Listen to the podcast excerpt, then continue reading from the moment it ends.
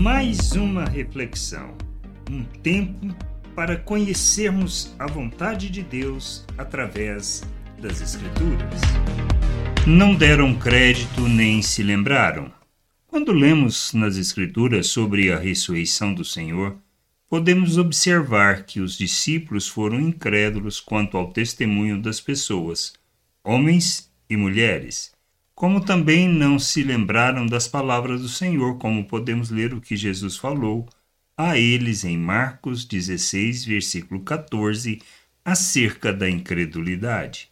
Finalmente Jesus apareceu aos onze, quando estavam à mesa, e censurou-lhes a incredulidade e a dureza do coração porque não deram crédito ao que tinham visto já ressuscitado.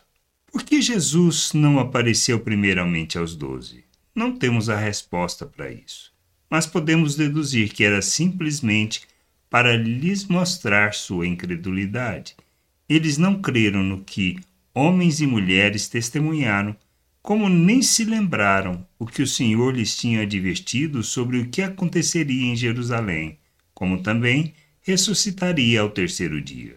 Assim como eles, quando vivemos na carne andando pela maneira de pensar do mundo, não entendemos quem somos e o que recebemos, como não buscamos o conhecimento de Deus. Cairemos na mesma armadilha, pois não lembraremos e não conhecemos a promessa do Senhor.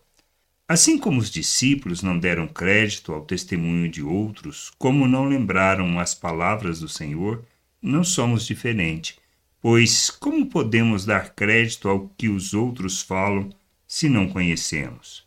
Como podemos nos lembrar o que não lemos e nem ouvimos? Não somos diferentes.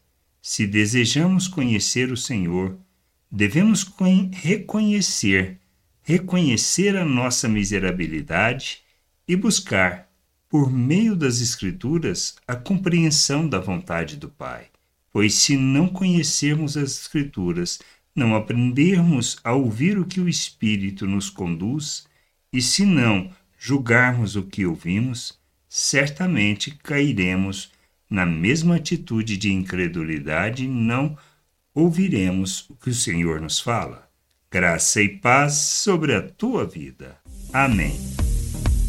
Gostou da reflexão? Compartilhe. Não deixe de ler as Escrituras.